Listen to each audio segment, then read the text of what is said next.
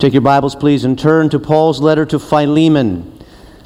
Book of Philemon is where we are today. It is actually the last in our series, a look at the book for 2015. We're going to step away from this series of giving an overview of the books of the Bible, book by book, next Sunday, and we'll go through Advent in a series of Advent messages focusing on the birth of Christ and rejoicing in the themes of the holiday season. We'll return to this series in 2016 to finish out the rest of the New Testament. But today we come to Paul's brief and personal letter to Philemon. And here's the key concept today. What Jesus has done for you, now you do for others. Namely, forgive. We are to be forgivers. The letter that carries Philemon's name is sent to a man named Philemon, but it's actually about a man with another name. The name is Onesimus.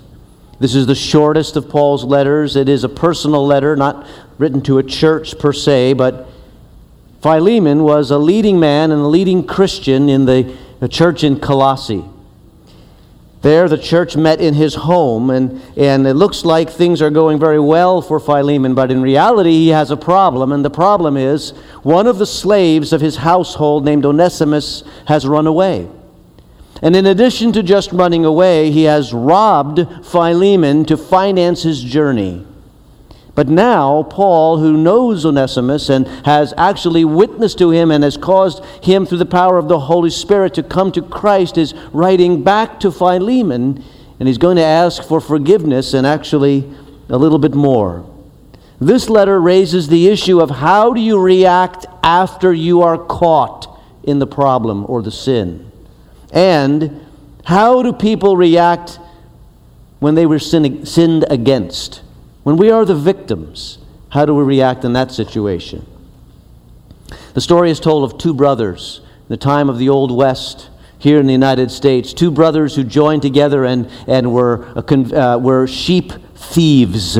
They were convicted of that crime, and they, as a part of their conviction for stealing sheep, they were branded with the initials ST on their foreheads, stood for sheep thief. Forever and always they would have that identity on their forehead. One of the brothers got so enraged and so embittered by that part of the punishment that he left the area where this was taking place, never to be heard from again. But the other brother reasoned this way. He said, I'm never going to be able to change the past, but I can change the future. I want to become the kind of person that earns the respect and the admiration of my neighbors and these in this town. And so he stayed, and he stuck it out.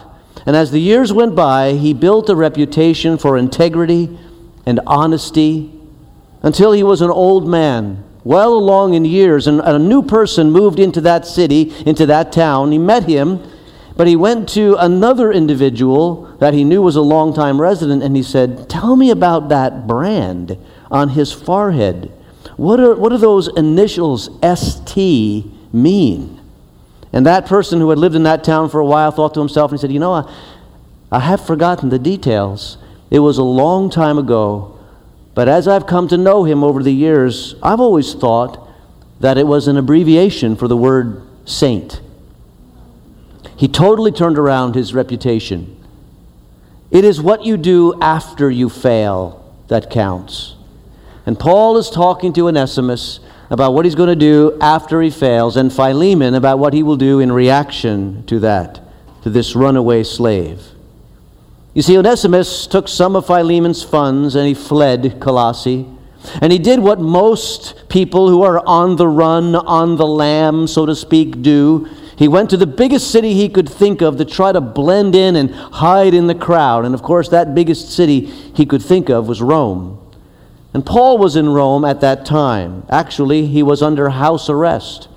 But what house arrest meant for the Apostle Paul was that there were times that he could hold meetings where he was staying, and he would write letters, and he would witness, and there would be Bible studies and those kinds of things that he hosted even while under house arrest. And somehow or other, we're not exactly sure of the details, Onesimus got invited or brought to one of those occasions. It's about the year AD 60. And Onesimus hears the gospel from the Apostle Paul. Paul introduces him to Jesus Christ, and Onesimus becomes a brother in the Lord. And now this runaway slave is part of the family of faith. And so Paul writes back to his former owner, who he knew in previous times, and this is what he writes. Follow along with me, verse 1. He writes, "Paul, a prisoner of Christ Jesus, and Timothy, our brother, to Philemon, our dear friend and fellow worker, to Aphia, our sister, to Archippus, our fellow soldier, and to the church that meets in your home." He writes to these three people. Philemon is the main recipient of the letter. Aphia is his wife. Archippus, we're not sure. He's either the son in the family or possibly the pastor-teacher who works in this church that meets in Philemon's home in Colossae. Archippus is also mentioned in the letter to Colossians, so he must be some person of standing in the church. And Paul writes this letter to kind of put a little pressure on Philemon to take Onesimus back. But he does so kind of gradually, because he recognizes that what he's going to be asking of Philemon is going to sound hard. You see, in these days, the rule and the law for Rome against slaves and runaway slaves was particularly harsh. In these days, the crime of being a runaway slave and who was then captured would usually be punished by crucifixion. The most lenient of all punishments that was allowed by the statutes of law was that a former owner could take that slave back and brand the slave on their cheek, which would identify them as a fugitive at one point in their life. It would complicate the life of that person forever. But Paul is asking for more. Paul is asking for different from Philemon. He's asking, do the merciful thing. See Onesimus not so much as a slave anymore, but as a brother. And to complicate matters a little more, Onesimus, like I said, has stolen from Philemon. And so there's that to deal with. Now, we don't know how Paul came to know Philemon. We do know this. We know that Paul never visited Colossae. However, Colossae is less than 100 miles from Ephesus in western Turkey. And Philemon, being a businessman, probably made his way to the big city, probably, had some time there doing business and trade and so forth. And it was most likely during that time that Paul preached the gospel message and Philemon responded. And he went back to Colossae and he opened his house and he opened his life to be a person who continued to help the gospel be spread there. And so now Philemon, as a wealthy person, one who's an owner of business and slaves, is asked to rethink the way that he feels about what he's assumed throughout his whole life. Because he grew up in a slave-driven society. And the Roman idea of slavery was that slave is a piece of property, just like a chair, just like a desk. The rules were harsh. As I said, they'd be crucified if they escaped. And so Onesimus' position is precarious when Paul says, I want you to go back to your master. And he's challenging Philemon to think differently. It's going to be a big step. And so instead of just ordering him, he kind of eases into it. And he begins by praising him. Look at verse 4. I always thank my God as I remember you in my prayers, because I hear about your faith in the Lord Jesus, your love for all the saints. I pray that you may be active in sharing your faith so that you will have full understanding of every good thing we have in Christ. Your love has given me great joy and encouragement because you, brother, have refreshed the hearts of the saints. Paul rightly compliments Philemon because he's doing good work in the Lord. And I want you to see a couple of points here that really we must not pass by. He says, I pray that you may be active in sharing your faith so that you will have full understanding. You see, when you speak the words of the gospel to someone else, it plants those words more firmly in your own heart. When you share the love that you found in Jesus with somebody else, that love becomes more aflame in your own understanding and in your own mind. I have a saying that goes, he who teaches learns twice, and it's absolutely the case. Every time you just speak those words, this is what Jesus has done for me, you are grounded more firmly in what you have in Christ. He says, I pray that you do that. And he says, I remember you refresh the hearts of the saints. It's likely that Philemon has no idea what Paul's talking about. Refreshing the hearts of the saints. What does that even mean? It means that Paul has been the recipient of somehow the echo effect, the ripple effect, if you will, of Philemon's kind acts, of his generous spirit. You never know how your kind acts ripple out across your relationships, across your friendships, maybe to those that you don't even know and wouldn't even recognize, but somehow the ripple effect of your kindness makes a difference. It has for Paul. One man has said, the diameter of the circle of your kind acts is unknown and unknowable.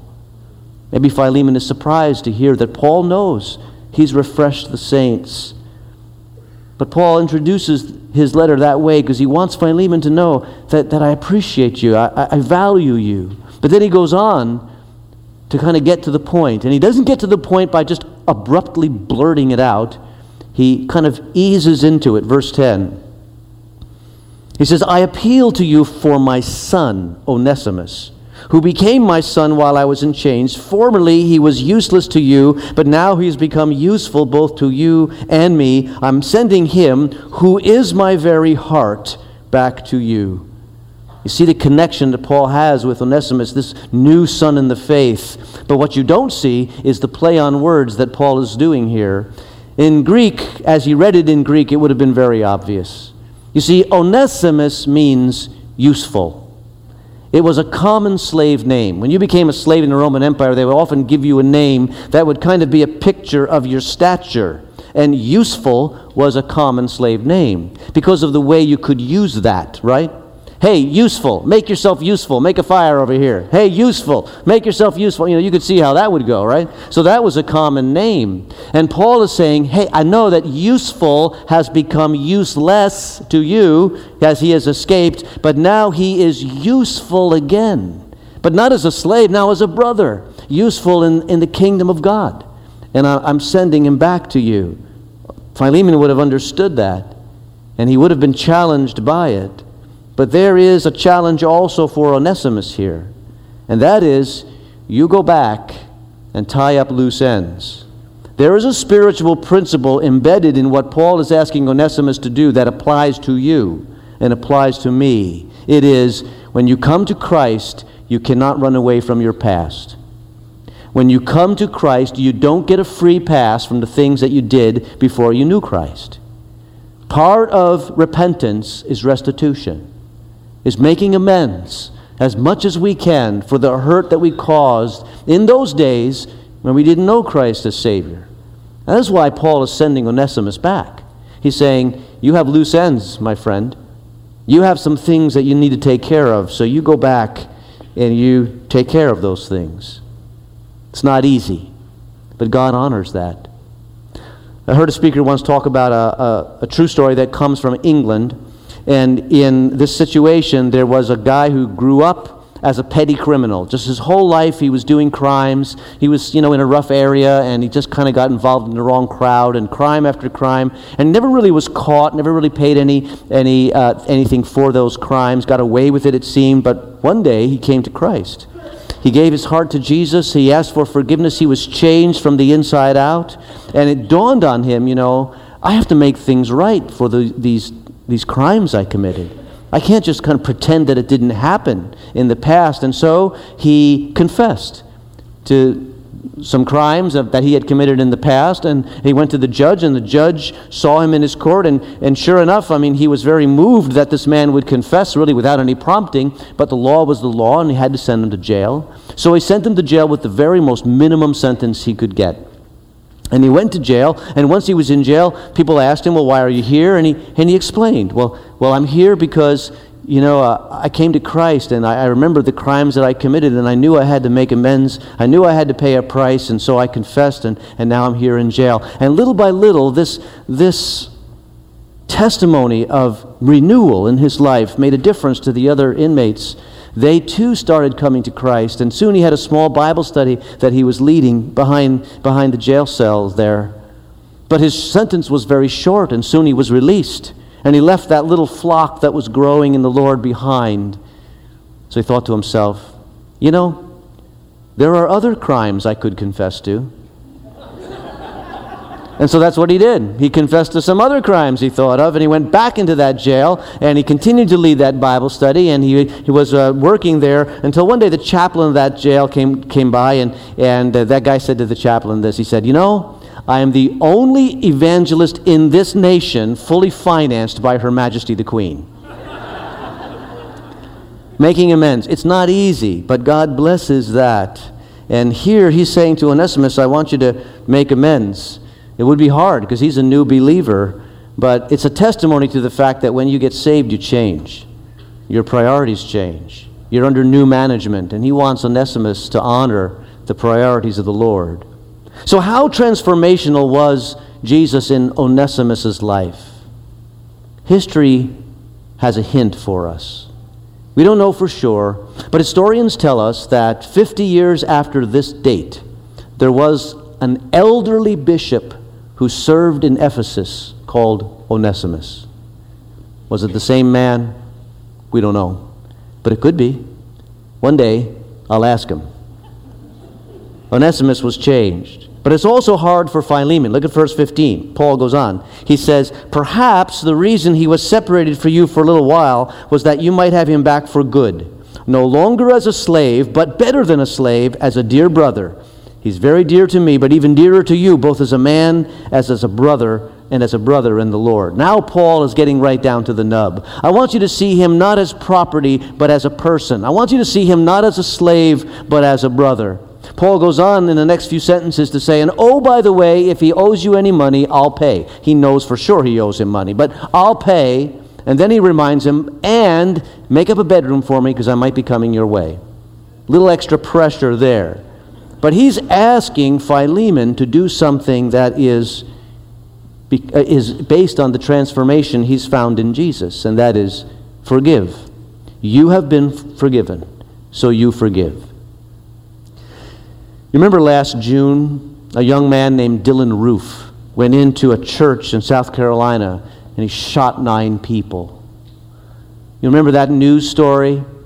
That evening, or the evening of his bail hearing, the CBS News carried the report of that hearing. And in that bail hearing, they had set up a video link between Dylann Roof and the families of his victims so that they could speak to him. And Scott Pelley on CBS News reported that. I was watching that. This is the transcript of that report. It goes this way. "Today, the nation witnessed one of the most extraordinary scenes ever in an American courtroom. Families of 9 people gunned down during the Bible study in Charleston, South Carolina, faced the alleged killer and told him about the precious lives that were wrenched away from them. Many in these deeply religious families forgave him because that is what their religion teaches. Ethel Lance, 70, left 5 children, 7 grandchildren, 4 great-grandchildren. A daughter spoke up for the family, saying, 'I will never be able to hold her again, but I forgive you, and I have mercy on your soul.' She said, 'It hurts me, it hurts a lot of people, but may God forgive you, and I forgive you.'" That broadcast sent shockwaves through the nation, watching people actually forgive what is heinous. One man who watched that is named Charles Cook. He's a writer for the National Review. He is an avowed atheist and makes no pains about it, but this is what he wrote. He wrote, "I am a non-Christian, but I must say that this was a remarkable advertisement for Christianity." Forgiveness is an advertisement for who you are in Christ and what Christ has done.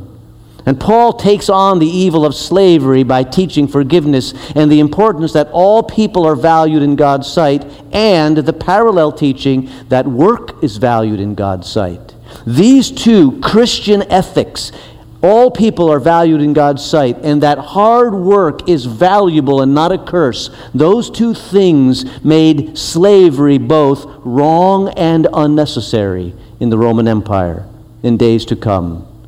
But here, he's asking Philemon to forgive. And there's one more layer that you miss. I know you miss it. It is this. You take for granted that forgiveness is virtuous, don't you? You take for granted that even though it's hard to forgive, I should forgive. I ought to forgive. Why do you think that way? You think that way because of the Bible and because of Christianity's influence in Western civilization.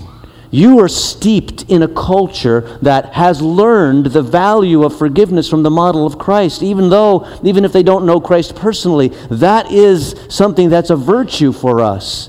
Understand, it was not that for the Roman Empire.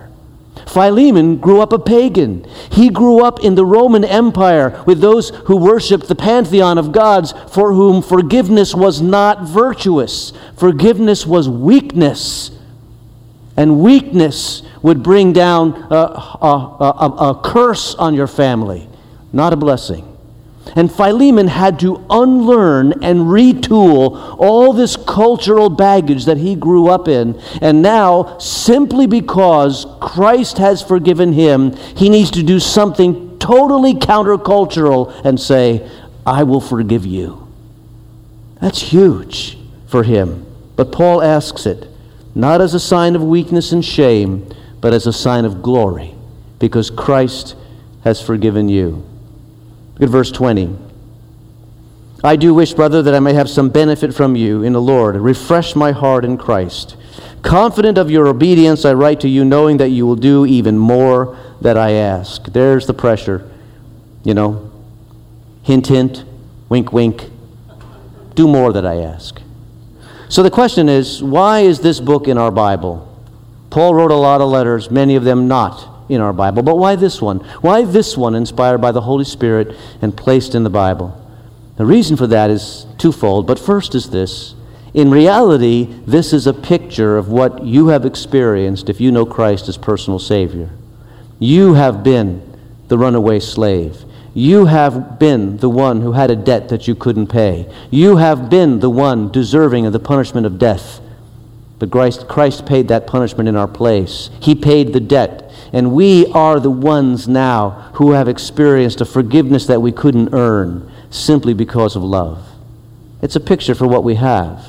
But it's also a story about how we should treat one another. And the first part of that message is, we should learn to affirm the people around us. Paul starts with memories. You have refreshed the hearts of the saints. It tells us, remember to say nice things. Remember to give words of praise and compliment to the people you experience in your relationships. I'll say it this way. Catch the people you love doing something right and tell them about it. Words of admiration. But secondly, we see that whenever possible, we should appeal rather than command. Paul had the authority to say, listen, I'm the apostle and you're not, so here's what I want you to do. But he didn't do that. Rather, he appealed to Philemon. He explained why it's important. He didn't command. It's a good thing for us to remember when we're moving fast, when we're in situations of authority, whether at work or in the family, as we're dealing with our kids or whoever, and we might be tempted rather than just to bark out commands, and not take the time to explain. See Paul's example and pause to appeal, to explain why this is important. Because here's the thing. You cannot bully someone into righteousness. Appeal rather than command. Thirdly, we learn the lesson that all relationships will cost us something. And if we're going to have them, we need to pay the cost. Paul paid a cost here. What was it? Well, we don't catch it necessarily in the text, but in the context it is, Paul under house arrest was not supplied food by the Romans. He did not have 3 meals a day. He did not get an exercise privilege. In the Roman system of judgment, when you're a justice, when you're a prisoner, somebody on the outside has to bring you your food or you don't get food. Onesimus could have been that person for Paul. He would have been useful to him. But he sent him back. He paid the price because Onesimus had business he had to deal with. And Philemon, too, had to pay the price. And that was pure and simple, the price of mercy. I'm going to do the countercultural thing, the non-expected thing. And I'm not going to brand you or crucify you or even enslave you. I'm going to forgive you. And that's what he was called to do. In this letter, it shows us how we are to relate to one another based on what we have received from Jesus Christ. Our time is gone this morning. I'm going to ask you to stand, and we'll close in a word of prayer. So why don't you go ahead and stand to your feet. Maybe you're here today and you say, you know, there's still something that I need prayer for, or something that if somebody could just partner with me in prayer, I would just be blessed. We have prayer counselors next to the organ every Sunday. They're waiting for you, maybe to introduce you to Jesus or to simply bring your need to the throne of grace. You slip forward. But first, we're going to pray all together. And I want you to remember that everything that we said here today from this little letter is because of what we see when we look to Jesus. And so as we enter the holiday season, Thanksgiving soon, and then Christmas beyond, I hope that when we walk through this time, what we're doing is saying, I'm going to look to Jesus throughout all this. And as I gaze on him, that's going to be my model for how I act. Lord, we pray that that is indeed our prayer and our attitude as we walk through this season, that you are who we look to. We look to you for guidance, for instruction, for strength, and for help, for the model and example of how we ought to live. Help us, Lord, to take the simple lesson of this brief book, and because we have been forgiven, forgive others. Thank you, Lord. You can help us do it. In Jesus' name we pray. Amen.